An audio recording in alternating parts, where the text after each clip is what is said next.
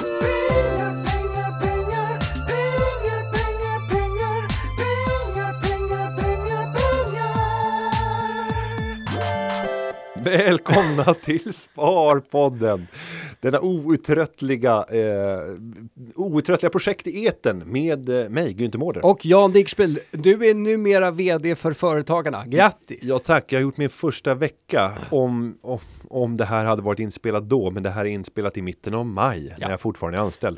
Eh, så att jag har ingen aning om hur den här första veckan har gått och eh, när ni hör på det här avsnittet så har jag precis varit uppe på scen och gjort mitt första installationstal, eller mitt installationstal för medlemmarna på vårt årsmöte ute på Arlanda. Jag ska bege mig in på kvällen för att ha politikerminglet då jag för övrigt kommer att bjuda in eh, pappsen. Jaha, Ja, och jag tror jag även kommer skicka en inbjudan till dig. ja, vad trevligt. Kommer du komma? Nej, Hur kan du säga det? ja, ja, jag går inte på tillställningar. Om jag, om, om jag bjuder in och det är ett politikermingel, du ska få höra om mina satsningar framöver. Låter jättespännande. Men bygga lego med min fyraåring eller stå och lyssna Ta på med dig? honom. Ta med honom. Och pappsen är där också. Vad kul. Eller han kommer att vara bjuden. Han kommer vara bjuden. Ja. Han kommer vara där. Han kommer vara där. Men du, berätta installationstal. Hur många, vad är, berätta formen för det här. Hur har det varit idag? Eh, ja, formen har varit att eh, ja, kan det varit en 200, jag vet inte, 220 personer som har samlats ute på Arlanda Mm. på Clarion. Mm. Eh, för att det ska vara enkelt för alla att resa in. Det har varit lokala ordföranden för föreningar. Det är 260 föreningar. Alla föreningar kommer inte vara representerade, men, men nästan alla. Eh, och sen ska man förrätta årsmöte och då när man har en ny vd såklart så är det en punkt som sker utanför årsmötesförhandlingarna. Mm. Det blir ja, en, ett installationstal, ett, ett eh, ska man säga, ett, ett, om man ska Jag försöker leta efter det här när presidenten blir invald i USA. Vad heter det? Du vet ja, vad jag men det, är menar? ju, det är ju installationstal. Ja, men på engelska. Vad är det de säger? Eh, sen har de ju State of the Union, men det är roligt återkommande. Eh, ah, jag kan inte namnet. Nej, du vet vad jag menar. Ja. Ja. Eh, Men, men, men det här är din, ska du, måste, ställs det krav då på dig att du ska tala om vad du, eh, liksom, det här är mina hjärtefrågor och det här, ska det här vara ett eldande, ska du elda massorna? Ja, det är klart jag ska göra. Och eftersom jag inte kan stå till svars för företagarnas resultat eller utveckling tillbaka i tiden och inte heller kan liksom, ta på mig eh, eh, någonting av framgångarna så blir det ju ett ganska enkelt format på så sätt. För folk kan inte vara så himla kritiska. Alltså det finns inte så mycket att vara kritisk till. Så det är en ganska tacksam del. Sen gäller det att inte lova för mycket. Alltså det farligaste man kan göra när man kommer in som ledare, det är att lova för mycket och sen brista i leveransen tidigt. Då är det bättre att försöka fokusera på att ställa de intelligenta frågorna, att försöka formulera problemen och sen så få en uppslutning kring dem och sen så säga tillsammans vill jag att vi ska gripa an de här frågorna. Vi ska ta på oss nya glasögon och försöka hitta lösningarna på de problem vi har idag för att bygga det framtida Beskriv den urtypiska representanten för en lokalförening. Jag skulle säga att det är eh, än så länge eh, oftare en man. Eh, det är oftare en man som är i övre medelåldern eh, och eh, 55-60 drivit företag under, under många år, nästan hela sitt liv. Eh, när ett samhällsintresse, annars så skulle de ägna all sin tid åt att bara driva affären. Eh, och, och sen så någonstans tycker jag att det är roligt att få vara med och påverka och också ganska liksom mån om att få komma till tals. Mm. Det är ju ofta anledningen till att man går med. Och, och då får du tänka dig att det, det är företagare som är vana att vara vd i sitt bolag. De vet att göra själva, de är operativa, de är slagkraftiga. Och som vd så är det inte jätteroligt att ha 280 sådana eller 260 sådana ögon i form av ordföranden plus ytterligare totalt då 2600 eller 2800 styrelseledamöter runt om i Sverige som alla är vdar, som alla vet hur man driver bolag bättre än vad jag vet i många avseenden. Kommer du vara nervös? Det är klart man kommer vara. Det, allt annat hade varit osunt. Ja. Eh, men jag ser fram emot det eh, på ett otroligt sätt. För att jag, jag hoppas få träffa fantastiska människor. Och hittills har jag bara fått varma välkomnanden. Och det jag vill göra det är att lyssna in. För att få en bättre förståelse för hur ska jag liksom, utforma inte så ödmjukt, du vet exakt vad du vill driva och sen så måste du stå där och tala om att bara- vi ska göra det Ja, tillsammans. jag ska bara dunka igenom det. Svep. Nej, ledarskap funkar inte så. Du Nej. måste, du måste formulera de där målen. Det är klart att jag kan ha en känsla för olika områden. Om vi tar digital kommunikation. Mm. Det är ett område som jag har jobbat väldigt mycket med nu under de senaste åren här på, på Nordnet. Ja. Och det finns mycket av de arbetssätten som man faktiskt skulle kunna ta över till en intresseorganisation. Absolut, men det är ju vad effektivare. organisationer ska göra, men att för, förbättra förutsättningar för svenska företag att växa så Mm. orkar man ju inte ha en ordförande som står och gafflar, eller vd, står och gafflar om att bara ni börjar twittra så kommer allting Nej, falla på plats. nej, utan det måste ju vara en liten tårtbit i en ja, en större. väldigt liten ja, tårtbit skulle jag rekommendera. större- Som din eh, seniora eh, rådgivare. Ja, men, men börjar man lägga ihop alla de här komponenterna som digitala medier skapar och där podcast är ett format också. Om vi tittar på den slagkraft som vi har och som jag sagt vid flera tillfällen och jag säger tack till alla er som har kommit fram när, man, när jag är ute och åker på i kommunala färdmedel. Det är en otrolig känsla när jag sitter på pendeltåget eh, på väg mot Sollentuna eller när jag sitter på gröna linjen på tunnelbanan och folk kommer fram och ger glada tillrop och kommentarer. Alltså då förstår man att Sparpodden har gjort skillnad i många människors vardag. Och vi, vi har legat nu över 56-57 000 lyssnare. Underbart. Så du, gick har du gått in på hashtag Sparpodden på Twitter eller på, på, eh, på Instagram på ett tag? Eh, nej, inte senaste veckan tror jag. Nej, för jag var ju nere på Kristinbefärd, var jag nere i Frankrike och då mötte jag mellanlandade Oslo, mycket märkligt. Men då mötte jag, se här, CM Ekström som precis eh, sa att eh, undrar om han fick ta en selfie och på Gardermoen. på Gardermoen och då sa jag självklart för att göra det som fan till Sparpodden och sen under förutsättning att du publicerar och hashtaggar och det gjorde han mycket generöst. Nej, och det är ju häftigt. Alltså den rörelse som det här, ja vad ska vi kalla det? Lilla projektet som vi har haft där vi har gått in i studion en gång i veckan och pratat om, om sparande. Om vi har kunnat få över 50 000 människor att förändra deras beteende, då börjar det få igång en rörelse. Och jag vill tro att kan man jogga, jobba med olika typer av, av kanaler i det digitala och utnyttja potentialen i det så finns det även möjlighet att påverka i hög utsträckning. Vi har påverkat enskilda människor. Nu handlar det om att påverka mer i politisk riktning.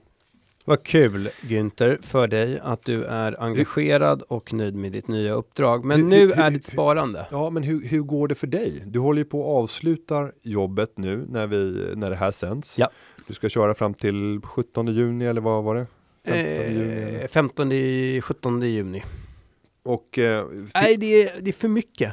men jag kan inte, begri- det är liksom- jag det kan är inte för mycket. begripa varför är du så djupt engagerad i de frågorna som alltså, din efterträdare eh, har redan utsetts. Han kom i, ja, vid den här publiceringen för tio dagar sedan. Ja, och han har varit känd i en och en halv månad. Han har varit, ja, internt ja. Ja. Mm. Eh, och jag kan inte, jag kan inte, jag kan inte begripa eh, hur det kan vara så. Alltså du ska ju egentligen nu bara finnas i bakgrunden för honom och sitta och coacha. Eh, och i Ja, den vi- mån vi som han har- vill lyssna. Vi har fyra och en halv veckas överlämning tillsammans. Så att jag tror att vi, eh, strategin är att jobba två veckor där jag tar lid och sen börja fasa ut ganska successivt efter det. Men han, han har ju jättemycket erfarenhet från digital utveckling, men mindre erfarenhet från bankfinans. Och de diskussioner som har hettat upp nu är ju lite regelverksfrågor och eh, när det här publiceras så kommer vi med, eh, hoppas jag, med 99,9% säkerhet att ha stoppat in Nordnets egna pengar in i våra superfonder. Ska jag utveckla. Nordnets egna pengar. Vad pra- pratar vi om för belopp? Vi pratar i storleksordningen 2-2,5 miljoner kronor.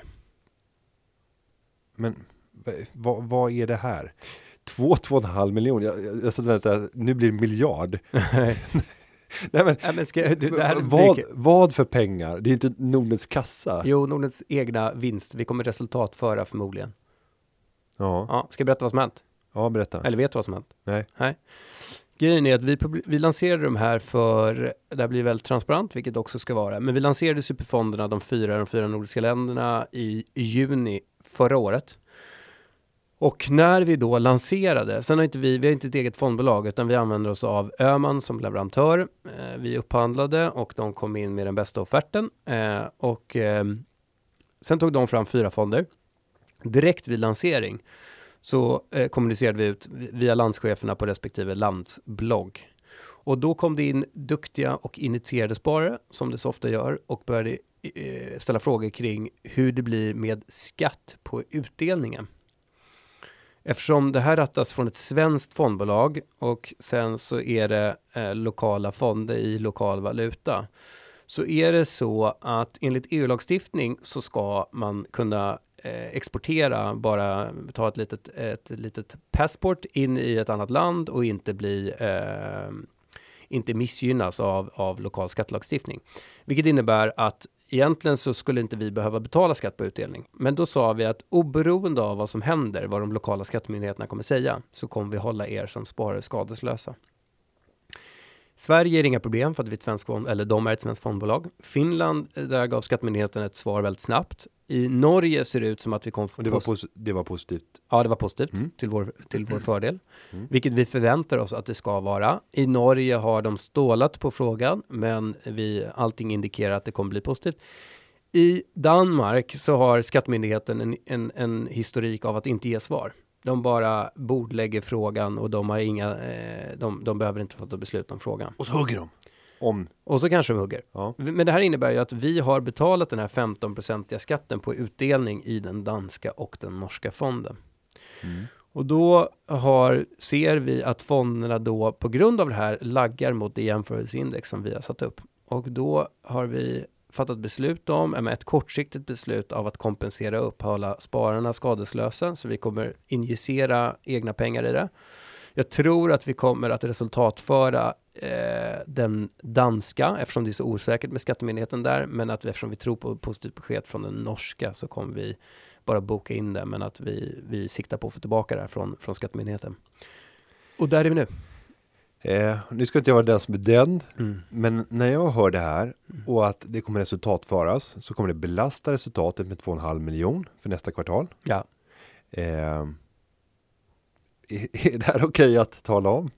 Eh, Du menar att det här skulle kunna vara kurspåverkande? Ja, eller kommer det här gå ut och kommuniceras på något annat sätt så att det kan all, Ja, men vi kommer kommunicera, känt? det är det jag menar, vi kommer kommunicera här i veckan. Eh, och eh, då utgår jag från att vi även i den kommunikationen kommer säga att det, att vi, att det kanske belastar Nordnets resultaträkning med om vi tittar på den danska, en och en halv miljon kronor kanske, ungefär, cirka. Eh, och det är ju inte, ja, men det är en, det är en, Ja, det är en det engångshändelse Vi kommer inte sitta i den här situationen nästa år. Mm. Eh, så att jag utgår från, är det inte så att det är eh, kommunicerat så kommer vi att ha klippt bort det här avsnittet. Men jag tycker att det är Mm. transparent. Det blir bara Eh, ett pip. så det här slängdes jag in, det här, slängde, det här var liksom första mötet som eh, Dennis då, min efterträdare, hade. När han kom igår i morse. Var det det han drömde om som tidigare spelutvecklare och liksom spelvärlden? Ja, men han tyckte det, han, det var rätt kul för han tyckte att det satte prägen på vilket djur Nordnet är. Att, eh, åh vad trevligt med en bank som säger att vi ska vara fullt transparenta och vi måste ta från vår egen resultaträkning för att kompensera upp för eh, att inte fonderna har gått lika bra som index. I en produkt som vi ger gratis till spararna. I en produkt som, i en produkt på. som bara Det här- kostar Det pengar. här känns ju som ett sunt bolag att jobba för. Japp, Idioter! typ så. Nej, Ehm, jättebra. Så det är det och sen är det lite andra saker. Ja, Men jag ska eh, zooma ut. Min ambition är att zooma ut. och så får vi prata mer om ditt entreprenörskap eh, på Almedalen eh, Sparpodden live. Ja, det kan vi göra.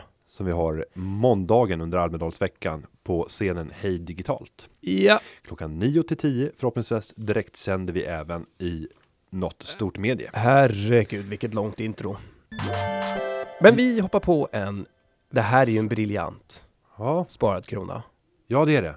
JC. J- Jay-Z. Günther, bli inte för upphetsad nu.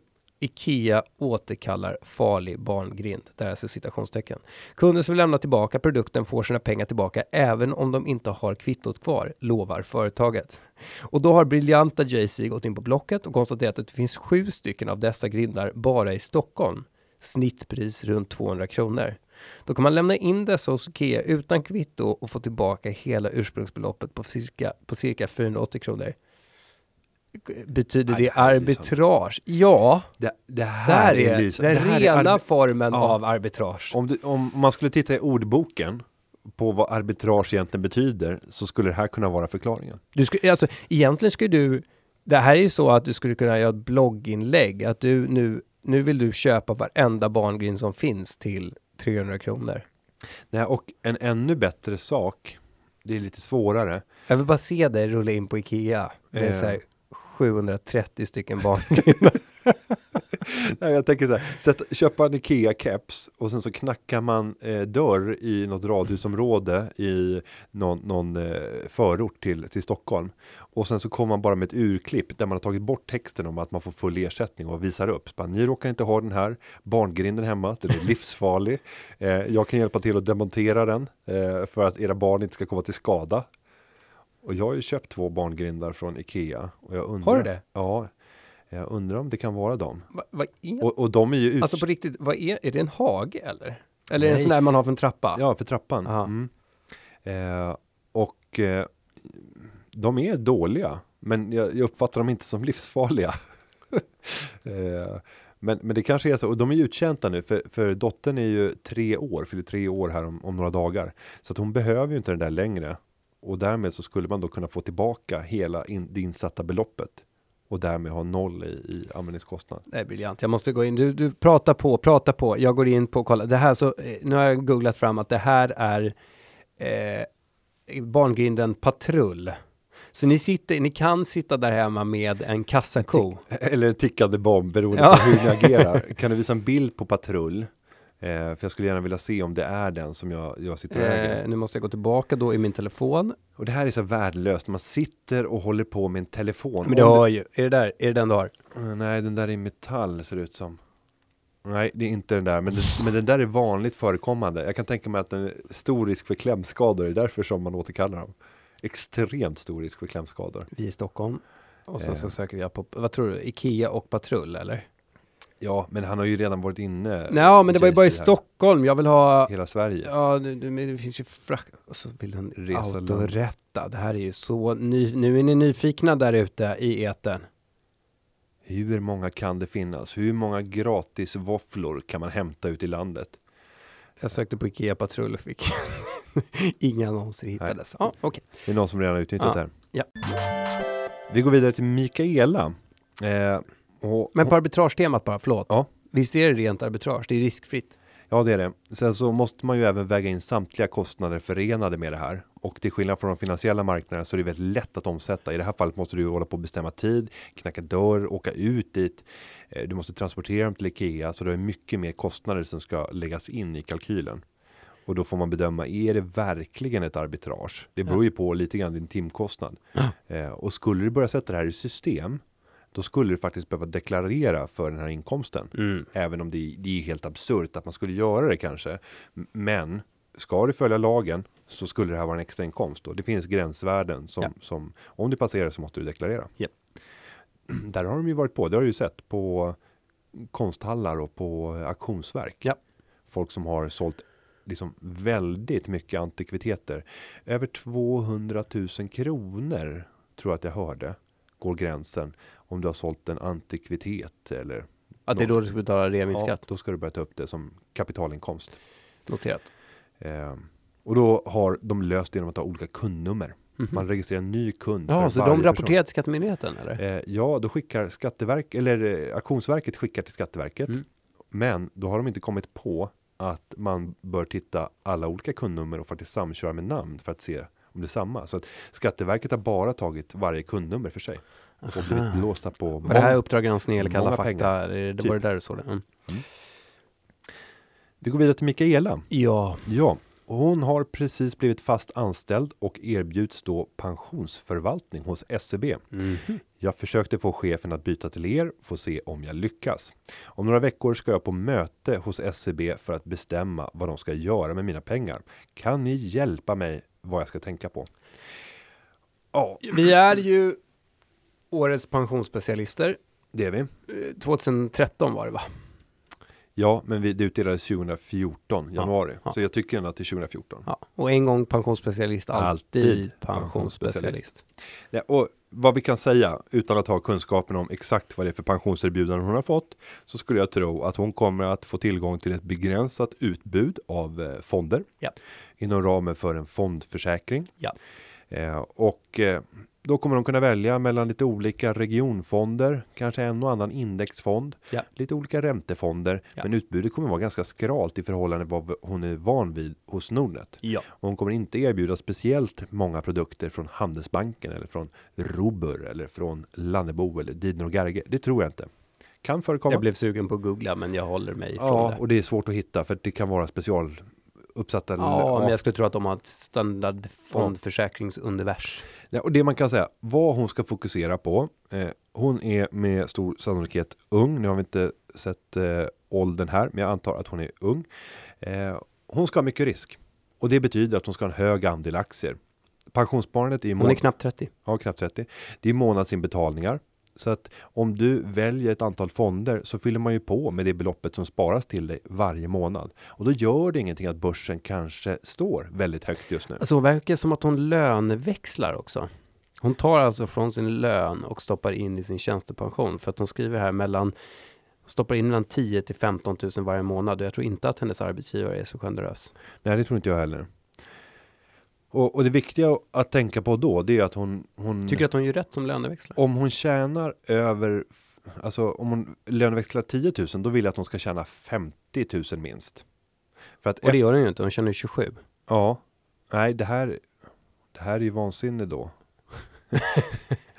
eh, det här är inte alls eh, särskilt Du bra. tycker att hon ska få ut pengarna, betala 30% skatt och stoppa Ja. in det i fritt sparande istället? Vi, jag, jag läste ju bara början på frågan för jag tyckte att den sammanfattade så väl. Men här kommer det förutsättningar.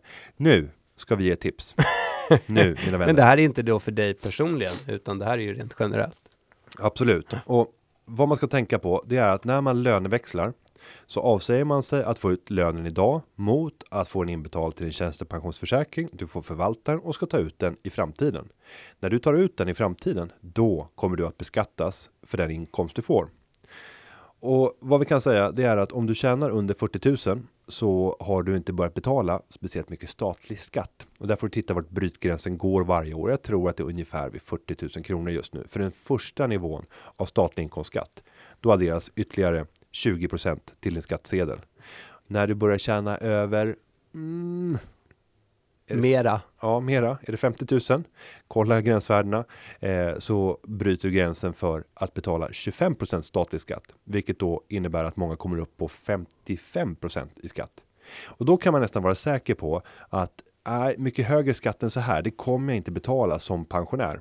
Eftersom när jag är pensionär så kommer jag få mycket lägre intäkter och därmed så får jag en lägre skattesats. Men om du bara betalar 30% i skatt, bara kommunalskatt, så är sannolikheten hög att du får betala en lika hög eller högre skatt i framtiden. För att vi kan inte döma ut att skatterna inte kommer att öka framöver. Även om vi är bland de högst beskattade länderna i världen så kommer vi givet den efterfrågan som finns på välfärd att, att behöva höja skatterna i flera avseenden. Så eh, hur Mikaela tänker här är ju att eh, jag vill trygga min pension och jag kan klara mig med det konsumtionsutrymme som jag får om jag löneväxlar. Så att även om jag tar bort 10 15 000, alltså då har hon ju kvar en nettolön på ja, alltså mellan 17 och 12 000 före skatt. Och sen ska det skattas 30% på det och hon knappt är 30 väldigt år. sparsam. Ja, och knappt 30 år. Det betyder förmodligen att hon kanske inte har bildat familj. Eh, Hon kanske inte har hittat en livspartner. Hon kanske inte har flyttat till det boendet som hon känner att här ska jag bo de kommande tio åren. Och därför så står hon inför många av de momenten i livet Som kommer kräver finansiering. Mycket kapitalkrävande. Och att i det läget ha låst in pengar i en pensionslösning som kommer ge trygghet i framtiden. Nej, du kommer behöva pengar framöver. Så tipset är att minska på löneväxlingen. Ja, jag skulle ta bort den helt i Ja. det här läget Ja. och ha ett investeringssparkonto och då kan du ha den fortfarande hos vilken aktör du vill och pengarna är tillgängliga. Sen har Mikaela en disciplin tror jag. Ja. Annars så skulle hon inte sitta och lyssna på Sparpodden och det gör att hon kommer inte frestas av att dra iväg till Thailand bara för att det finns 50 000 på det där Nej. ISK-kontot. Håller med. Men sen om vi tittar på vad ska hon ställa för frågor? Eh, när det gäller den övriga delen av pensionen, Mm. eh, om hon vill ta bort löneväxlingen, så skulle jag säga fokusera på risk. Du ska ha mycket aktier, du ska välja låga avgifter. Det kommer att betala sig över tid. Mm. Försök inte sitta och gissa på vilken marknad som kommer gå bra, utan eh, man kan mycket väl tänka sig att välja en, en global aktiefond, 100% Du kan ha det som andra innehav om det är en riktigt attraktiv avgift. Ja. Jag gillar ju SPPs produkter. De ligger på 0,2% på de flesta av sina sina fonder. Eh, Ja, inte säker på det, men, men de är, jag Ja, håller med dig. både de Sverige. Europa, USA. De har bra prissättning. 0,2. Och det, det är rena indexprissättningen och de försöker inte göra gällande att de är någon superförvaltare, för det gör man inte på, på de nivåerna. Utan man levererar en avkastning som ligger ungefär i linje med index. Men jag vill då, nu har du gått igenom lite investeringsalternativen. Jag vill att du frågar vad är försäkringsavgiften? Mm. Då kommer det vara en fast avgift som du betalar varje år säkert. Och så säger du så här, den vill inte jag Nähä. Stryk den. Eh, och sen kommer de fråga, eh, så vill jag att du frågar om eh, avgiften i procenttal på försäkringskapitalet. Det är någon typ av skalavgift. Så de har en årsavgift och sen kommer de ha en kapitalavgift också. Och den kan vara 0,55, Ja, 0,65. ja, va? någonstans där. Mm. Eh, Och den är alltså noll hos många andra leverantörer. och sen vill, du vill att du frågar om de har premieavgift också. Det vill säga att de tar en del av dina insättningar. Så säg att de kanske kan nalla lite när varenda gång du sätter in. Så vill jag att du frågar om den, säg att du inte vill ha den. Eh, och så hänvisar du, så hotar du med, även om din arbetsgivare har sagt nej, med, med Nordnet som inte har den här typen av avgifter. Så att jag kommer att gå till min chef och eh, rekommendera att hela företaget byter till Nordnet om inte jag får de här villkoren. Så att de vanliga avgifterna är den fasta årsavgiften, eh, den här försäkringsavgiften på skalet. Sen kommer du även ha då eventuellt en premieavgift som är alltså eh, avgift på insättningar och sen så kan det vara det här med eh, försäkringsdelarna, att de har olika avgifter också. Återbetalningsskydd och så vidare. Och då har vi inte kommit till den största avgiften och det är ju avgiften för den produkten som du köper. Nej, det behöver inte vara den största avgiften, men det kan Nej, vara det. det kan vara. Ja. Men, men köper man en vanlig aktivt förvaltad fond så kommer förvaltningsavgiften förmodligen att ligga på 1,3-1,4 procent. ja. Mycket avgifter. Det blir det. Mm. Mm. Varsågod Mikaela. Vi går vidare. Risk-Sandra eh, undrar eh, om man ska spara utomlands eh, istället för Sveriges ekonomi. Hur egentligen med att investera utomlands? Är det högre risk? Ja, det är svårt att säga. Eller bara en annan risk? Ja, svårt att svara på. Om det inte är högre risk, borde man inte investera allt sparkapital i tillgångar denominerade i andra valutor för att sprida riskerna? Hela mitt cashflow är i SEK. Sen fortsätter det lite, men eh, hur ska man tänka här? Ja, vi, vi kan ju börja med att bara gräva ner att det skulle vara högre risk för att man investerar i utlandet. Du har en valutarisk, absolut. Den finns där för att det är inte där du kommer konsumera pengarna kanske. Men när det gäller fastighetspriser eller andra tillgångspriser som aktier eller annat så är det, finns det ingen risk. Det handlar ju om vad du köper Mm. och, hur värderingen ser ut för tillfället. Min grundmodell, det är att eh, ma- man ska ha de pengarna som man ska använda i slutändan. Alltså eh, flytta inte över hela ditt kapital och ha det i USA eh, och särskilt inte när du börjar närma dig användandet av pengarna. Eh, för du vill veta vad det kommer att vara värt på slutdagen. Just de här valutarörelsen, det har vi sett senaste året. Amerikanska dollarn har stärkts med 40% gentemot svenska kronan. Det har varit guld värt för de som hade sina pengar i USA nu. Men det där slår ju tillbaka nästa gång. Mm. Så att i takt med att man närmar sig användningen av pengarna, se till att slussa hem pengarna i den valuta som du kommer att använda då. Eh, I övrigt så är det bra att ha spridda eh, tillgångar över olika marknader, för de balanserar varandra. Eh, vil- vilket gör att du kommer få en jämnare utveckling i din portfölj. Den kommer inte bli li- riktigt lika slagig. Om jag tar finanskriser som ett exempel, de uppstår titt som tätt. Då kommer det nästan alltid innebära att den svenska kronan den formligen rasar i värde i förhållande till många av världsvalutorna. Då Mm. pratar jag framförallt US-dollarn, euron till viss del faktiskt och schweizerfrancen är en annan sån där. Och det gör att en investerare som så fort när det kraschar väljer att gå till någon av de säkrare ekonomierna eh, därmed kan få en liten valuta hedge om marknaden beter sig som normalt. Att det blir en tillflykt till de här säkra hamnarna. Eh, och, och där kan man faktiskt, om vi tittar i finanskrisen, få en, en ganska bra kompensation. Jag har gjort ett blogginlägg om det här tidigare och vi har tagit upp det i Sparpodden. Eh, men riskmässigt, nej, Nej. ingen högre risk att investera i utlandet. Vi eh, går vidare och tittar på David. Vill ha en förklaring till Jans näst största innehav på Shareville. Jan, ditt näst största innehav i Shareville-portföljen är en produkt som handlas mot den amerikanska räntan. En produkt som styrs av utvecklingen på amerikanska räntor. Kan du förklara villkoren och din prognos för amerikanska räntan framöver? Varsågod. Ja, tack. Varsågod. Eh, varsågod och svara på någonting som du inte behärskar. Jag skrev ju, svarade ju David på bloggen, men jag tycker att det är relevant att svara även här, eftersom vi har 3500 följare. Hur många har du följt? Ah, du har ju alla Shareville på Shareville. Inte så alla. 53 000 kanske. har du 53 000 som följer dig. Det blir en, en eh, stor tillgång nu när jag lämnar, eller har lämnat. Det blir många mejl som går ut när du gör ommöbleringar i din Ja, portfölj. och många frågor som kommer och som jag aldrig hinner med att besvara. Nej, tråkigt. Mm. Ehm, jag fick upp ögonen att eh, gå kort amerikanska obligationer när jag träffade en person från Goldman Sachs eh, som Var pratade en, om... var det på en fin middag? Nej, det var inte på en fin middag. Jag går inte på fina middagar. Ehm, Visst. nej, det gör jag inte. Ehm, nej, men det, man blir bjuden till sådana här runda bordsamtal. Det, det är ju sådana här eventbyråernas senaste trick. Mm. Att så här, eh, ett gäng eh, företag vill komma i kontakt med mig för att de vill sälja sina produkter och tjänster till Nordnet och då bjuder man in till flådiga middagar för runda det var bordsamtal. ju det jag sa. Men jag går ju inte på det. Nähä. Nej, Men du hade ju gått på det. men, nej, men det här, nej, det här var ett helt annat sammanhang. Ja. Men då började den här prata om eh, en pensionsprodukt och så frågar man, eh, liksom, okej, regelverket man sätter upp, frågan är om man kan gå kort eh, amerikanska obligationer, för det är ju liksom caset alla vill göra just nu. Bör- Då började jag fundera, aha, vill alla gå kort amerikanska obligationer? Och då är helt enkelt rationalen att om man tror att den tillväxten är på gång i USA, vilket ju många tror, om man tror att när tillväxten tar fart så kommer räntan då att höjas, kommer Yellen, Feds ordförande, att börja höja räntorna successivt. Och sen så är det ju de långa räntorna är ju en räntebana. Helt enkelt, det, de påverkas ju av förväntningarna på räntehöjningarna idag och imorgon. Då ska man köpa den här produkten. Så att jag, är, jag har ju köpt en, en ETF i USA som är exponerad mot att eh, räntan ska börja gå upp och då kommer priset på obligationer att gå ner och då kommer den här produkten att gå upp. Mm. Så enkelt är det.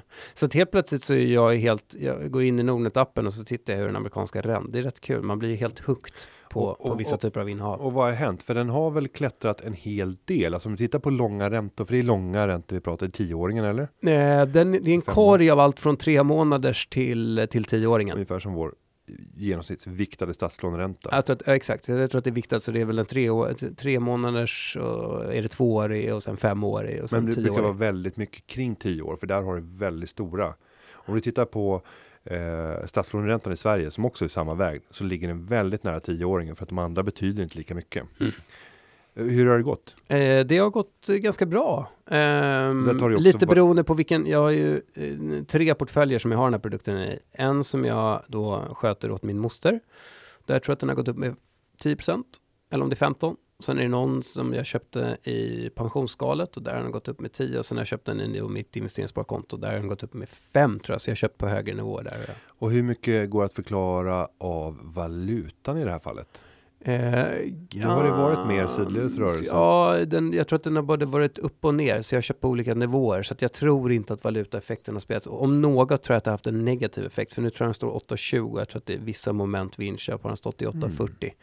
Så att om något så tror jag att den har haft en negativ effekt på värdet av produkten. Eh, men den, eftersom räntemarknaden är så volatil just nu så är produkten ganska volatil också. Så det kan ju gå 3-4% på en dag.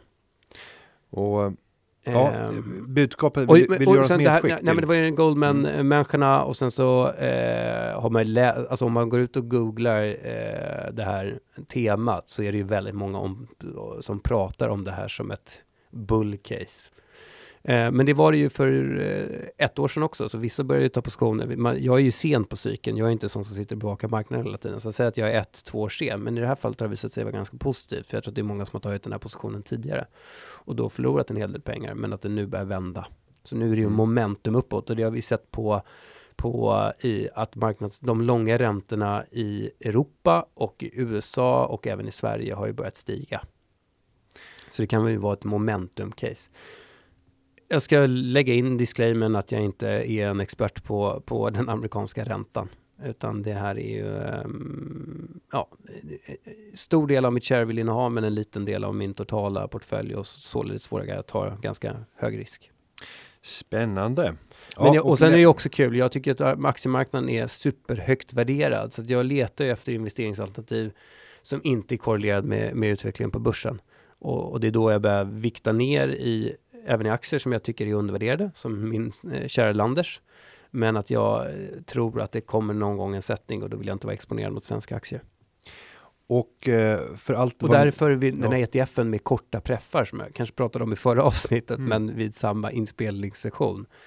Det ska jag gå ut och googla. Här. Alltså kan man ta en, det måste ju finnas ETFer i USA som tar kortpositioner i amerikanska preferensaktier. Och det är med samma rational. När räntan går upp, den kommer ju vara rätt korrelerad med den produkten jag redan har, men när räntan då går upp så vill man inte sitta med preffar som sitter på mycket högre risk men inte erbjuder särskilt mycket mer, mer avkastning. Och det borde definitivt finnas. För det utbudet av preferensaktier i USA är stort. Mm. Vi går vidare till Simon. Ja, Garanter, vad innebär det? Hej, vad innebär en garant för en nyemission? Och sen så är det en lång fråga och det handlar i det här fallet om, om Mavshack. Jag tänkte att vi lyfter frågan till att handla om garanter i eh, ett generiskt perspektiv så att det blir allmängiltigt för att förklara vad, vad är en garant? Vill du börja? Absolut, men, men får jag då bara säga att kan vi inte dunka in lite på Mavshack Kör också? lite Mavshack och det är du som kan, lite kan göra det. Jag kan gå in lite Mavshack. Jag vet inte hur det här bolaget kom in under min radar, men det är ju, känner du till den här megakonflikten som uppstått? Nej, Nej. Det är alltså ett gäng garanter med Enblad och Bös och teamet i spetsen. mm. Och sen så har det kommit ut, eh, och sen har de gjort en emission. De har gått in som garanter i den här aktien. Och eh, nu har de resultatrapporterat och aktien har totalkraschat. Så jag tror att garanterna menar att de har gått in och garanterat på information som då har varit tangerat bedräglig. Vågar jag mig Mm. nästan påstå. Vdn har lämnat, ska gå upp och fokusera på andra frågor i styrelsearbetet och marknadschefen har gått in som interim. Då, garanterna har då gått in på, och garanterat på 4,50 och nu är aktien i 1,50. Så att, och då, då tycker jag det är kul i sammanhanget att när den här kom in under min radar så skickade jag ett mail till föregående vdn då, Jonas Littborn, den 12 januari 2015. Undrar om han är släkt med Douglas Littborn som är Sollentunas starke man, kommunalordförande. Och då skickade jag det här mejlet. Hörde talas om er första gången idag efter fin rusning på börsen. Ser ut att gå som tåget. All info som du, din CFO, kan lämna mottages tacksamt. Jag noterar en fantastisk traction under Q4. Är det riktiga användare? Är det, är det kortsiktiga voucherkunder? Alltså, M- Mavcheck håller på med, eh, i alla fall så som de porträtterar typ en Spotify eller en Netflix för pakistansk, indisk, indonesisk film mot ex, alltså mot, pa- vad heter det, inte Patriots heter det inte, vad heter det när man är en sån här, Vårt prenumerationsavgifter, men det är väl nej, såna här människor som, alltså som flyttar uh, expats. Alltså så, så människor från de här länderna som då bor i västvärlden och har tillgång till digitala. För att Mm. du kan inte streama så bra i de här länderna för de har inte tillräckligt hög hastighet. Så att det är typ, eh, jag tror målgruppen är indonesier eller filippiner i Europa i en bättre målgrupp. utlandssvenskar, fast tvärtom. Ja, tack. Ja. Men det var det första. Är det bara voucherkunder så är det, liksom, är det bara att man eh, leker med tillväxten. Eh, antar att ni i linje med uttalad tillväxtstrategi kör kundanskaffning via sociala medier och sökord. Klarar ni det kassaflödesmässigt eller finns det risk för kapitalanskaffning? Frågetecken. Det fanns det ju uppenbarligen eftersom de gjorde en emission. Hur ser avtal ut med contentägare? Är de långa och fördelaktiga? Konkurrenssituation? Frågetecken. Superslim organisation. Hur klarar ni en teknikutveckling på en sån liten enhet? Skalar plattformen? Jag tror att de hade fyra medarbetare. Och någonting har hänt för att de från att ha haft jättefina omsättningssiffror i, måste ha varit Q3, så var det alltså senaste kvartalet var det, jag tror att det var 300 000 i omsättning och 10 eller 11 miljoner i kostnader. Det har varit en scam. Nej, jag vet inte, jag vill inte gå så långt för jag kan alldeles för lite, men man Mm. kan konstatera att garanterna har gått in på 4,50 i aktien och, och, och jag tror att den står i, jag kollade igår faktiskt, och den står i 1,20. Så att där är ju en konflikt. Oj, oj, Ja, oj, oj. Det, det tror jag Bös och Enblad också säger. De har ju varit med tidigare jag tror och att försökt de köpa kanske skulle... Carnegie. Ja, oj, oj. oj. det var lite stök den gången Ja, också. staten fick ta det istället. Mm. Så vi, men, men caset är uppenbarligen så att garanterna i det här fallet, garanterna går in och tänker att eh, eh, med de här eh, med den här framtiden som det här bolaget har framför sig så är det så sannolikt att den här emissionen kommer att sättas så att vi kommer aldrig behöva teckna eh, ta del av emissionen. Det är som att säga att vi vet att i det här investeringsklimatet kommer spararna att rusa på det här bolaget, vilket gör att vi kan få betalt utan att göra ett smack. Mm. För ska vi backa bandet då och prata om vad är en garant? Låt oss så göra. Eh, och då när man går ut och gör en, en ny emission så vill man ju vara Jag fick inget svar på mitt mejl kan jag tillägga. Nej, Mm. bedrövligt. Nej, men då kan man ju säga att man vill vara säker på att man får in de pengar man behöver. Och i det läget så brukar man innan emissionen presenteras gå runt och fråga lite andra investerare som finns stora fiskar i vassen eller gå till banker och fråga eh, har ni kunder som kan ställa upp och garantera att teckna? Och i sådana fall om de skulle kunna tänka sig hur mycket vill de ha betalt för att garantera det? Och då får man titta på finns det några stora huvudägare till att börja med som absolut kommer att teckna. Låt oss säga att Nordnet skulle göra en ny emission för att man skulle förvärva eller ge sig in på någon ny marknad eller liknande. Då skulle man ju först förankra det här i styrelsen och liksom hos familjen. Familjen kontrollerar 65% av aktierna och ni skulle förmodligen säga att vi tänker vara med och teckna vår andel. Men då är det fortfarande 35% som är osäkert. Och då kanske man skulle handla upp en garant på 35% av den totala emissionen. Eh, och då vill ju de personerna som ska ställa upp och teckna de här aktierna ha betalt. Och där kan avgifterna variera från så lågt som 2-3% i de allra säkraste casen upp till som värst 20-25 Sen är det ju så här att när man genomför en ny eller en, en emission så brukar det oftast vara så att de nyemitterade aktierna får köpas till ett pris som är väsentligt under marknadspriset för att göra så att så många som möjligt vill teckna aktierna. Om du om det var nyemission i Ericsson och Ericsson stod i 100 och du fick teckna nya aktier för 110 och du kunde köpa dem på marknaden för 100. Då fanns ju ingen anledning att göra det. Så därför hade Ericsson i det fallet gått ut och sagt att varje ny aktie får ni köpa för 60 kronor. 40% rabatt mot dagens pris. Så att garanterna har ju redan i sig själv så att säga ett reapris på aktierna och utöver det så får de en en eh, ersättning för det. Och om vi går tillbaka till slutet av 90-talet så var det flera stycken liksom nya finanspotentater som gjorde stora förm- förmögenheter genom att ställa upp i, som garanter i emissioner där de inte behövde ta någon risk. Och en person som du kanske kommit i kontakt med, du får säga Bernard van den Ostensaxen. Ja, jag, jag, jag har hört hans namn. Men har du inte stött på honom i något sammanhang? Jo, det har jag också gjort. Ja, Men, men, men flyktigt. mer fina, det var fina middagar. Nej, nej men lite så här, natt, det var ju nattklubbstiden. Nattklubbstiden. Eh, nej, han, blev, han var väl en stekare. Jag har aldrig träffat honom själv. Men, Jag tror att man kan definiera honom som en stekare, ja. och gjorde enorma pengar på att ställa upp som garant. Och sen var det vid något tillfälle han åkte på skulle ställa upp och vara liksom å, fullfölja sitt åtagande och när det brast. Jag lägger in en passus här för det kan vara fel, men, men jag tror bestämt att det var på det sättet.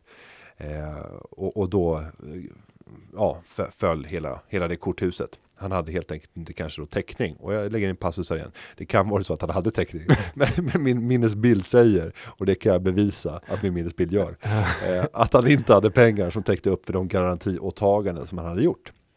Så det kan vara en extremt lukrativ verksamhet. Här har jag suttit och funderat över en ny typ av finansiell produkt som Nordnet skulle kunna erbjuda. Nu har vi knockoutlånet. Eh, och låt oss tänka att vi skulle öppna upp för en fond där du inte har investerat några pengar men som är kopplad till din kredit. Som säger att vi kommer att kunna gå in i, eh, med, i samarbete med kanske då Öman som får göra analysen bakom och gå in som garanter i samband med emissioner om vi finner att det ser attraktivt ut och vi kan få riktigt bra betalt för det. Och då skulle det innebära att om det uppstår ett sådant läge, då dras en kredit Skulle Nordnet göra det i egen regi, eller? Nej, man skulle göra det i, i en annan. Alltså, någon annan måste ju fatta beslutet om vilka, eh, vilka man ska gå in och garantera i. Men meningen är att du kan inte ha en fond. För har du en fond, då ligger det en massa pengar och skvalpar där Mm. som inte får någon avkastning förrän det kommer ett sånt här ärende. Ja. Men om du istället har en kredit kopplat till den, då har du flexibiliteten. Du kan ligga i dina vanliga aktier och så plötsligt dyker det här tillfället upp och då har du en tid på dig att reglera. Om du inte vill ha en belåning i din portfölj, då kan du reglera det under ett antal veckor. För det är så lång tid som emissionen pågår. Ja. Och så vet du att det första som händer är att du får in en ersättning för att du garanterar. Om du skulle få aktier, då är det till ett väsentligt lägre pris. Att tillägga kan ju vara, det kan vara värt att tillägga, jag tycker inte riktigt att, att, att det här, man utifrån ett spararperspektiv så tycker man det är en trygghet att en emission är garanterad. Det är rationalen för att göra ett garantiåtagande. Att du vet att ja, ja, men de är så säkra. Det finns några människor där som tycker att det här dealen, Bös och Enblad tyckte att den här dealen i Mavcheck var så bra så de var villiga att gå in och garantera. Så att om ingen av spararna hoppar på så tycker de att det är en sweet deal i alla fall och då får de sin del. Och, och då kan man lägga till att i vissa fall så får de 20-25% ytterligare ersättning. I de allra värsta fallen. Jag törs inte säga hur det var just i det här fallet. Så deras kalkyl bygger på ett helt annat värde än vad du som aktieägare har att ta ställning till. Ja. Så att eh, det om garanter. Ja. Och eh, vi tar några, några korta, några korta snabba. Eh, vi kan väl konstatera här, hjälpsam pojkvän. Eh, vi hade i avsnitt 35 eller 36 ett snack där vi ville hjälpa den här eh, pojkvännens eh, sambo att få ordning på sin ekonomi. Och nu säger hjälpsam pojkvän, vi är väldigt tacksamma att ni tog upp frågan och kom med massvis av bra svar. Jag tror hon ganska, om jag kommer ihåg det rätt så hade hon ett ganska substantiellt belopp, en halv miljon eller en miljon på, på Swedbanks e-sparkonto. ja. Och han försökte få henne att äh, ändra investeringsstrategi. Och, och, och nådde omöjligtvis framgång förrän vi tog upp det i avsnittet. Ja, Eh, och han avslutar tack för, ett alldeles för en alldeles fantastisk podd och tack för att ni räddade min sambos ekonomi. så nu ligger det i spiltan räntefond plus månadsspar i två stycken indexfonder. Eh, och det här månadssparet ligger då i en ISK. Så att, så att då är väl rationalen eh, den här som vi har ältat så många gånger att gå inte in med allting utan gå in successivt i marknaden. Så att eh, nu har det varit bra för det har varit en uppåtgående marknad. Så att hon skulle, borde ju säkert ha gått in med allt. Men vi vet att det kommer dagar av nedgång och då kommer hon komma in jämnt i marknaden.